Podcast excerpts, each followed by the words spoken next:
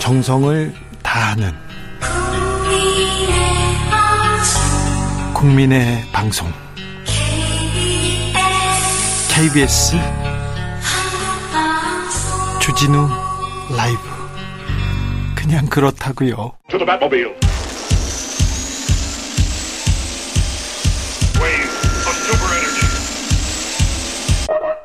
주기자의 1분 5월 22일자 조선일보 기사입니다. 바이든과 1대1 회담한 정의선 미국의 총 13조 원 투자. 이 기사 많이 보셨죠? 바이든 방한 때 대규모 투자했다는 삼성전자도 110 70억 달러 규모의 반도체 공장을 미국 텍사스에 세운다는 기사 말입니다. 조선일보는 미국 투자를 이렇게 분석했습니다. 한국 한국과 경제 동맹을 강화하겠다는 뜻으로 반도체와 전기차의 그 핵심이 될 거라는 해석이 나온다. 알겠습니다. 5월 21일자 그러니까 하루 전 조선일보 기사입니다. 단독 달았습니다. 단독 문정부 4년간 43조 해외 유출 이런 제목의 기사가 실렸습니다. 아, 문재인 정부에서 기업의 해외 투자가 늘었다. 순 유출된 금액이 342억 달러. 그래서 43조 원에 달한다. 조선일보는 해외 투자를 이렇게 분석합니다. 문재인 정부가 법인 세율을 올려서 43조 원 넘는 기업이 자금이 해외로 나가, 나갔다. 세금 부담에 강성 노조, 정부 규제까지 더해지면서 해외로 나가는 편이 더 이득인 기업들이 많다. 하루 사이에 유출이 투자로 바뀌었습니다. 누구냐에 따라서 정부에 따라서 사실이 달라집니다. 사실관계가 이렇게 바뀌는 거는요 한국 언론의 특성이기도 합니다. 그래서 뉴스를 볼 때 각별히 주의하셔야 됩니다. 좋은 음식을 가려 먹듯 바른 뉴스 골라 봐야 됩니다. 그래야 됩니다. 안 그러면 몸에 독됩니다. 주진우 라이브 들으시라는 얘기입니다. 진실의 편에서 정의의 편에서 국민의 편에서 주진우 라이브는 오늘도 내일도 열심히 하겠습니다. 지금까지 주기자의 1분이었습니다. 아바 Take a chance on me.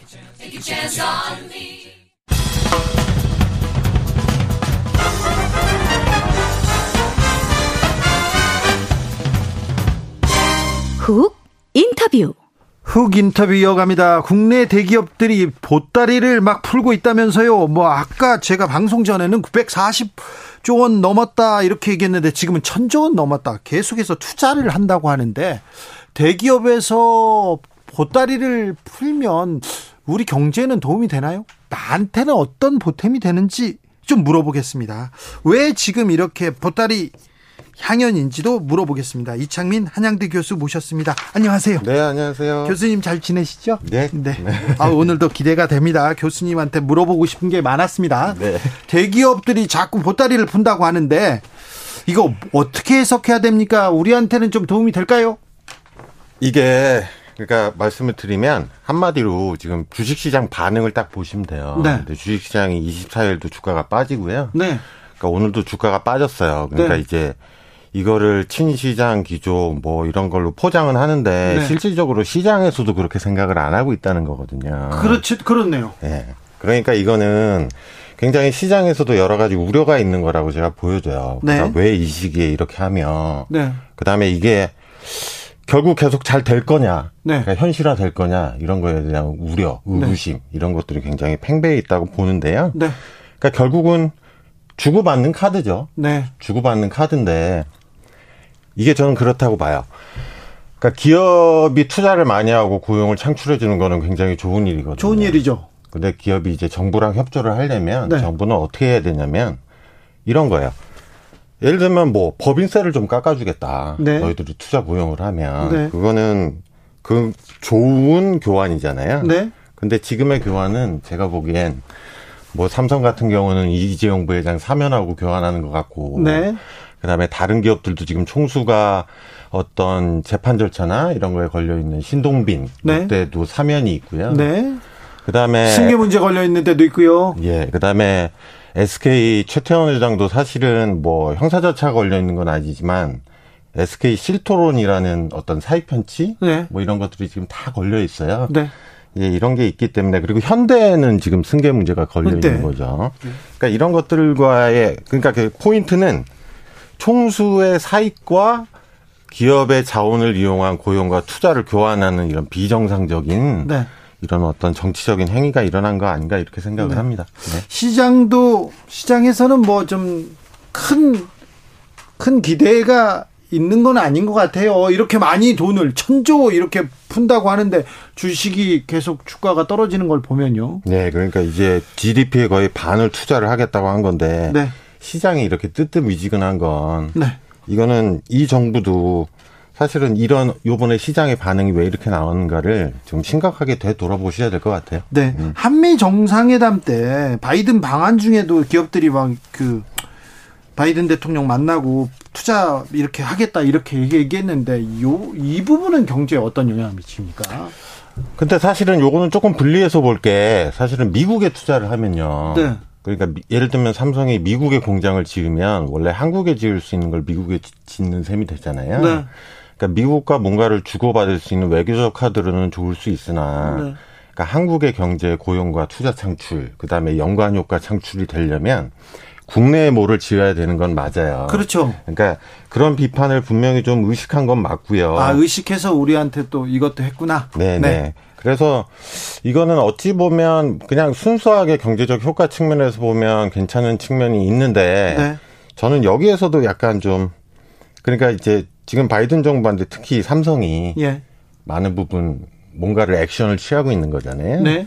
근데 제가 보기엔 제 느낌은 이재용 부회장이 자기는 자기의 포지션을 약간 외교 특사?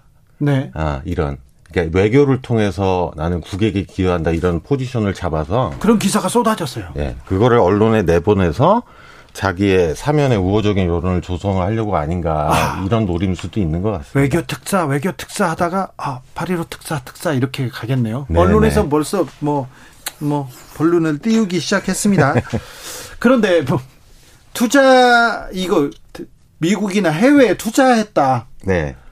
투자했다고 했는데 얼마 전까지는 문재인 정부에서는 이렇게 해외에 투자하면 해외 유출이라고 이렇게 언론에 썼잖아요. 네. 유출이 이렇게 투자가 되는 거 이거 이거는 어떻게 봐야 돼요?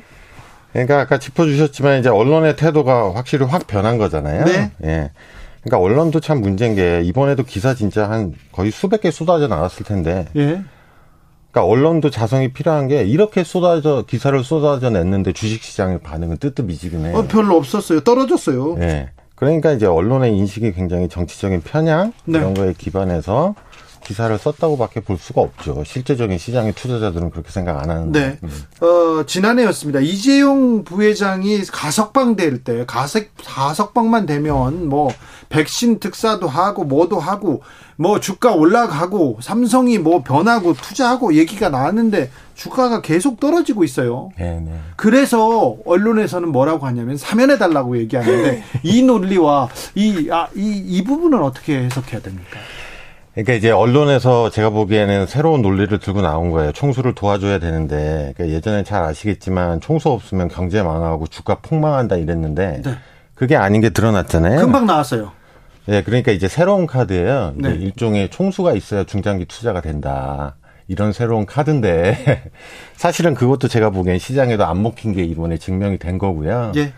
그다음에 이거를 계속해서 이렇게 용인을 해주면 무슨 문제가 생기냐면 굉장히 중요한 포인트인데요. 사실은 투자 의사 결정을 기업이 발표하는 거는 굉장히 중요한 일입니다. 그렇죠. 기업 미래에 네. 있어서. 그러니까 기업 가치에 도움이 될 시점에 적정한 시점에 제대로 발표를 해야 되거든요. 예. 근데 이런 것들이 이제 반복이 되면 어떻게 되냐면 총수가 재판을 받고 있으면 일부러 투자 의사결정은 다 delay 할 거예요. 아, 그렇게 돼요. 네. 네, 그렇게. 그러다가 요번 같이 하는 거예요. 요번 예. 같이. 총수가 약간 자유로운 시점에서 네. 아, 이런 거를 하고 이게 총수의 굉장히 큰 역할이고 기여다. 그러니까 이런 것들을 언론에서 계속 해주게 되면 그러니까 기업의 의사결정을 굉장히 왜곡시키는 거에 뭐랄까요. 큰 도움을 주게 되는 거죠. 네. 예, 그렇습니다. 음. 어, 윤석열 정부 초비범에서 계속해서 자유, 자유를 강조하면서 기업 규제 혁파하겠다 얘기하는데 윤석열 정부의 경제정책 어떻게 보십니까? 뭐, 저는 기본적으로는 선거 때로 돌아가시면 네. 선거 때 윤석열 캠프는 경제 정책이 하나도 없었어요. 아 그래요? 기억해 보시면 그러니까 기억에 남는 아니, 그러니까, 게 어. 그러니까 내부적으로 만들어 놓은 건 있겠지만 네. 잘 생각하시면 선거는 정권 교체랑 대장동으로 치른 거잖아요. 네. 그러니까 미래 담론이 하나도 없었어요. 예. 그렇기 때문에 지금 사실 경제 정책 인사 보시면 네. 대부분 다 관료 등용이잖아요. 네. 네. 인수위에서 어떤 청사진을 내 보이지 않았나요? 기억에 남는 건 없습니다. 아, 그때 인수위에서 나온 내용 봤는데요. 네. 몇 가지 이제 큰 의제만 던진 거죠. 그러니까 예를 들면 친시장, 네. 규제 완화 이런 의제인데 그런 것도 사실은 굉장히 인수위에서 낸 공약집이라든가 그다음에 뭐 정권의 핵심 과제를 보면 좀 더 디테일하게 나와야 되잖아요. 네. 이제 그런 거는 없었던 게 하나의 포인트고요. 그래서 막 지금부터 이제 부랴부랴 만들 건데 그렇게 되면 어떻게 되냐면 제가 보기에 이제 관료들이 박근혜 정부 때 했던 거 다시 들고 가지고 나올 거예요. 음, 아, 그래? 예. 이제 그런 문제가 하나가 있는 것 같고요. 그 다음에 자유 문제는 제가 좀 짚어드리면, 그러니까 자유에 대해서 굉장히 착각을 하고 있는 것 같아요. 그러니까 저는 친기업 정책이라는 거는 굉장히 중요해요. 왜냐하면 기업이 경제의 근간인데. 네. 지금 얘기가 나오는 건 다 친총수 정책이에요. 아, 그렇죠. 네. 네. 그러니까 그거는 일종의 총수를 위한 자유잖아요. 네. 그러니까 사면도 결국은 이재용 부회장의 개인적인 신체나 여러 가지의 그렇죠. 법적 자유가 되는 거고요. 그러니까 뭔가 되게 헛갈리고 있는 것 같아요. 그러니까 기업하고 제가 항상 말씀드리지만 총수를 전혀 구분하지 않아요. 네. 그러니까 기업이 총수라고 생각하는 진짜 옛날식 사고를 아직 가지고 있는 것 같습니다. 더 공고해지는 것 같아요, 요새. 더 공고해질 가능성도 있는 것 같아요. 그리고 네. 저는 이번에 이렇게 대규모 투자 이렇게 동시다발적으로 하는 게 약간 박근혜 정권 초기의 대자뷰? 네. 이런 것 같기도 한데요. 그때도 그랬어요. 그때 그때 재밌었던 게 2013년인가 제 기억에 박근혜 전 대통령이 재벌 총수 10명인가를 한꺼번에 만나고요. 네. 그 다음 날 정경련에서 30대 기업이 투자를 얼마를 하겠다고 동시다발적으로 네. 발표를 했어요. 네, 네. 근데 그때 생각을 해보시면 이렇게 주고받는 것도 있었지만 그때 사실 박근혜 그 정책 중에 경제 민주화가 있었거든요. 예. 그러니까 정권이 입장이 보기에서는 아, 이 보수 정권이 들어서서 자기한테 잘해줄 것 같기도 한데 반대로 보면 아, 이게 박근혜 대통령이 재벌을 또 싫어하지 않나? 경제 민주화는 거의 재벌 개혁 정책이었거든요. 예, 재벌 개혁 정책이었잖아요. 예. 근데 그런 약간 의구심이 지금 제가 보기에는 재벌들이 가지고 있는 것 같아요. 왜냐하면 네. 윤석열 대통령, 한동훈 법무부 장관이 네. 사실은 재계 수사를 했던 사람들이잖아요. 예. 그리고 원래 그렇게 지금 많이 준비된 게 없으니까 그렇게 되면 어떤 현상이 일어날 수 있냐면 자기가 잘하는 거를 계속 밀어붙일 수가 있거든요. 아, 그렇죠. 네. 그렇죠. 그러면 겉으로는 친기업을 얘기하는데 어, 이거 기업에 대한 사정하지 않을까? 불안해하는 기업들 많아요. 네. 네. 그러니까 이제 제가 보기엔 이렇게까지 하는 거는 일종의 보험의 성격도 있는 것 같아요. 보험입니다. 네, 좀 네. 두려워한다. 네. 그런데 대기업에서 투자를 이렇게 하면 국민 경제에는 좀 온기가 있지 않을까 이런 생각도 있습니다. 그래서 좀 국민 경제에 좀 실질적인 도움이 되기 위해서는 아, 정부에서 이렇게 어떻게 해야 될까요? 좀 좋은 좋은 쪽으로 어떻게 해석할 수 있는 방법은 없을까요? 어, 저는 이제 시장에서 우려하는 건 사실은 네. 이거 주고받는 거다라는 건 다 알고 계신 것 같고요. 예. 이게 실질적으로 이어질 거냐, 그럼 투자나 고용으로 그러니까요. 이어질 거냐인데 네. 이게 그러니까 포인트는 이게 총수가 의사결정을 다 쥐고 있으면 이게 어그러질 가능성도 굉장히 많은 거예요. 왜냐하면 1년 있다가 예를 들면 뭔가 대통령하고 틀어지고 이러면 총수가 기분 나빠 버리면 네. 그냥 덮으면 되거든요. 그렇죠. 그리고 이거는 계획 플랜이잖아요. 그리고 네. 이거를 발표하고 나서 역대 어느 정권도 정권 초기에 발표한 거 이거 투자하셨습니까? 6개월마다 체크한 정권이 없어요. 어, 떻게 됐는지 물어보지도 않죠. 네, 어떻게 됐는지 물어보지도 않고 그다음에 1년 있다가 예를 들면 이건 예인데 미국 경제가 굉장히 안 좋아진다고 가정을 할게요. 네. 그럼 그때 가서 아 미국 경제도 안 좋고 코로나도 가라앉지 않는데 어떻게 투자를 하냐 우리는 접겠다 이래 버리면 투자를 뭐 그게 그게 현명할 방법일 수도 있어요 기업 입장에서는 근데 기업 입장에서는 맞지만 그러니까 지금 잘 지적하셨는데 그러면 딱히 반박할 말도 없어요. 예. 그러니까 이거는 굉장히 지금 불확실성이 많은 거니까 예. 저는 어떤 거냐면 의사결정은 기업 가치에 도움이 되는 의사결정을 하게 만들어주는 게 굉장히 정부의 중요한 역할이거든요. 네.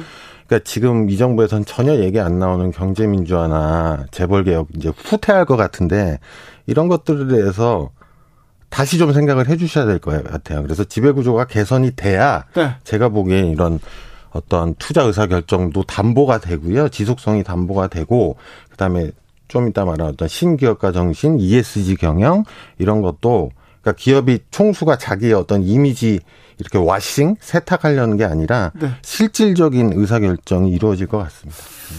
윤석열 대통령이 검사 시절에는 네네. 재벌 개혁 그리고 그 뭐 재벌들의 좀 순환 출자 이런 거 막 반대하고 수사하기도 하고 그다음에 반독점 맨날 외치기도 했었는데 정치인이 되고 나서는 그런 얘기는 쏙 들어갔어요. 재벌 개혁 얘기가 사라졌습니다. 뭐 민주당도 그렇고 국민의힘도 그렇고요.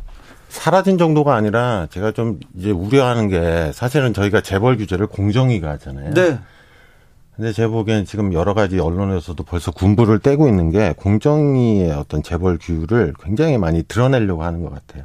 특히 총수의 사익 추구 관련된 거. 아유, 그러면 안 되죠. 그러니까 특히 뭐 총수가 이런 거 하면 형사처벌 대상이 되는데 네. 뭐 왜 이거를 형사로 하냐고 그런 것들을 싹 다 드러내려는 움직임이 벌써 시작이 됐거든요. 그러니까 굉장히 우려스럽습니다. 네, 음, 네. 음. 대기업의 투자가 대규모 투자가 좀 중소기업한테는 좀 효과를 보도록 중소기업한테는 좀 도움이 되도록 어떻게 좀 했으면 좋겠어요. 사실 대기업이 투자하고 돈 많이 번다고 하더라도 중소기업이 이득을 보거나 국민 경제 크게 영향을 미친다. 이거 뭐 이걸 상관관계는 드러나지는 않고 있지만 말입니다. 네네. 그래서 근데 사실은 만약에 실질적으로 이렇게 대규모 투자가 국내에서 이루어지면은요. 네. 지금 반도체 이런 거잖아요. 네. 근데 반도체 설비 투자의 아래로의 파급 효과는 사실은 굉장히 있어요. 그래요? 예. 네. 그러니까 이제 실질적으로 공장을 굉장히 많이 만들거나 이러면 그거와 연관된 중소기업들이 굉장히 많거든요. 네. 그러니까 다시 포인트는 이거는 예를 들면 이거를 무슨 주고 받기 카드로 해서 이재용 부회장 사면 받은 다음에 내년에 또 흐지부지 되면 정말 음. 최악인 거고요. 아 그러니까 네, 네. 네. 사면 주고 받더라도 국민 경제나 중소기업한테 좀 도움이 되도록 해라. 그러니까 저는 이제 제가 생각하는 베스트 시나리오는 이미 네. 발표를 했으니 네. 이재용 부회장 사면이나 자꾸 그런 경제민주화 지배구조 개선 이런 거 드러낼 생각은 하지 마시고 네. 대신 실질적으로 대기업들이 투자나 고용을 창출하는지에 대해서 정부가 모니터링을 해서 네. 그거에 파급 효과를 만드는 게 제일 중요하다고 봅니다. 네. 음. 사면은 해줄 것 같은데 사면을 해줄 거면 확실히 투자를 하는 걸 보고 경제를 살리기 위해서 삼성이 열심히 뛰는 거를 이렇게 보장받고 이렇게 하라고. 네, 알겠습니다. 합리적인 이유 없이 연령만으로 이 그 직원의 임금을 깎는 임금 피크제 이 부분이 고령자도 고용법을 위반한 것으로 무효다. 대법원의 판단 나왔습니다. 교수님, 이 부분은 어떻게 봐야 됩니까? 아, 임금 피크제요? 네. 갑자기 훅 지금 전환했습니다. 물어보고 싶어가지고. 뭐 저는 그렇게 깊게 생각은 해본 적은 없는데요. 네. 아, 뭐라 그럴까요? 그래도 지금 생각하세요. 저는 교수님 의견을 믿고 좀 듣고 듣고 따르려고 합니다. 아, 근데 저는 이제 그게 굉장히 많은 문제가 되고 있는데요. 네. 저는 사실은 이제 한국 사회의 제일 문제가 향후는 고령화 문제잖아요. 지금 뭐그 네. 그 굉장히 큰 네. 문제로 지금 네. 눈앞에 다가와 있어요. 그러니까 일종의 뭐 정년을 조금 보장을 해준다. 특히 뭐 예를 들면 관료, 관료들 네. 저희 맨날 차관하면 50대 초반에 나와서 네. 그다음에 정관 예우 받다가 네. 다시 또 들어가고 입각으로 백하고 막 김앤장 고문에서 몇 억씩 받고 이런 문제들을 해결을 해야 된다고 보거든요. 그리고 민간도 마찬가지로. 그래서 임금 피크제는 제가 정확한 판단은 못 하겠습니다만 그런 일종의 55세 이상의 계속해서 어떤 일자리에서 지속성 확보 그 사람들을 어떻게 활용을 할 것인가에 대한 안은 필요하다고 봐요. 네. 네. 국내 증시가 계속 위축됩니다. 네. 뭐, 뭐 언제쯤 이게 좀 바뀔까요? 증시요. 네. 근데 제가 보기에는 지금 계속 떨어지고 있잖아요. 네. 그리고 지금 계속해서 금리는 올리는 기조고. 네, 지금 전 세계적인 현상이기도 합니다. 그다음에 이제 물 코로나의 불확실성이 해소됐다고 볼 수도 없고, 네. 그다음에 이제 물가도 물, 오르고 물가도 계속 오르고 있기 때문에요. 저는 뭐 그렇게 좋게 보지는 않아요. 네. 그리고 지금까지는 기업 실적이 괜찮았는데요. 네. 근데 향후에 지금 이제 2분기, 3분기, 4분기에 우리 기업 실적이 어떻게 나오느냐에 따라서 굉장히 주식시장에 충격이 될 수도 있다고 보거든요. 아, 그래요? 예. 그렇기 때문에 저는 그리고 금리는 계속 오를 게 너무 자명하잖아요. 확실하고요. 예. 네. 저는 조금 비관적으로 봅니다. 네 네. 자, 윤석열 정부 이 경제 정책에서 이것만은 좀 해달라. 좀 당부하고 싶은 말이 있습니까? 어, 저는 포인트는 포인트를 이렇게 잡으셔야 될 것 같아요. 자꾸 규제 하나 하려고 그러지 말고요. 네. 지금의 포인트는 저희가 위기 과정을 겪고 있고 아직 못 빠져나왔고요. 예. 위기에서 회복되는 게 윤석열 정부 초반에 경제 정책의 핵심 기조입니다. 네. 그러니까 그거는 이 위기에 누가 피해를 입었는가를 잘 보시고요. 취약계층이 있잖아요. 예. 이 취약계층을 보듬고 이런 거에 포커스를 맞춰야지. 네. 이런 회, 위기의 회복 과정에서 섣불른 규제 하나 했다가 네. 회복에 한 5, 6년씩 걸리는 케이스들 너무 많아요. 네. 예. 그러니까 그런 것들을 참고를 하셔야 될 것 같습니다. 코로나 시대에 네. 대기업 재벌들은 돈 많이 벌었어요. 중소기업 소상공인이 어려웠죠. 네, 서민들이 네, 네, 어려웠죠. 네. 그래서 이 양극화는 더 커졌습니다. 네, 그런데 이 양극화를 좀 메우기 위해서 서민들을 지원하기 위해서 이런 얘기는 좀 안 들리고 규제 완화한다, 자유 준다, 자유 준다. 총수 네. 대기업만 지금 먼저 자유를 얻고 또 이득을 얻는 거 아닌가? 그럼 또 가난한 사람들은 더 가난해지잖아요. 네, 네 맞습니다. 네, 네 그래서 교수님이 좀 막아주세요. 뭐 제 얘기를 안 들으시겠죠? 아니 왜잘 듣죠? 왜 안 들어요? 들어야죠. 네. 좀 들어라 이분들아. 네. 네. 이창민 한양대 교수한테 들었습니다. 감사합니다. 네, 감사합니다. 네. 정치 피로, 사건 사고로 인한 피로, 고달픈 일상에서 오는 피로. 오늘 시사하셨습니까? 경험해 보세요. 들은 날과 안 들은 날의 차이. 여러분의 피로를 날려줄 저녁 한 끼 시사. 추진우 라이브.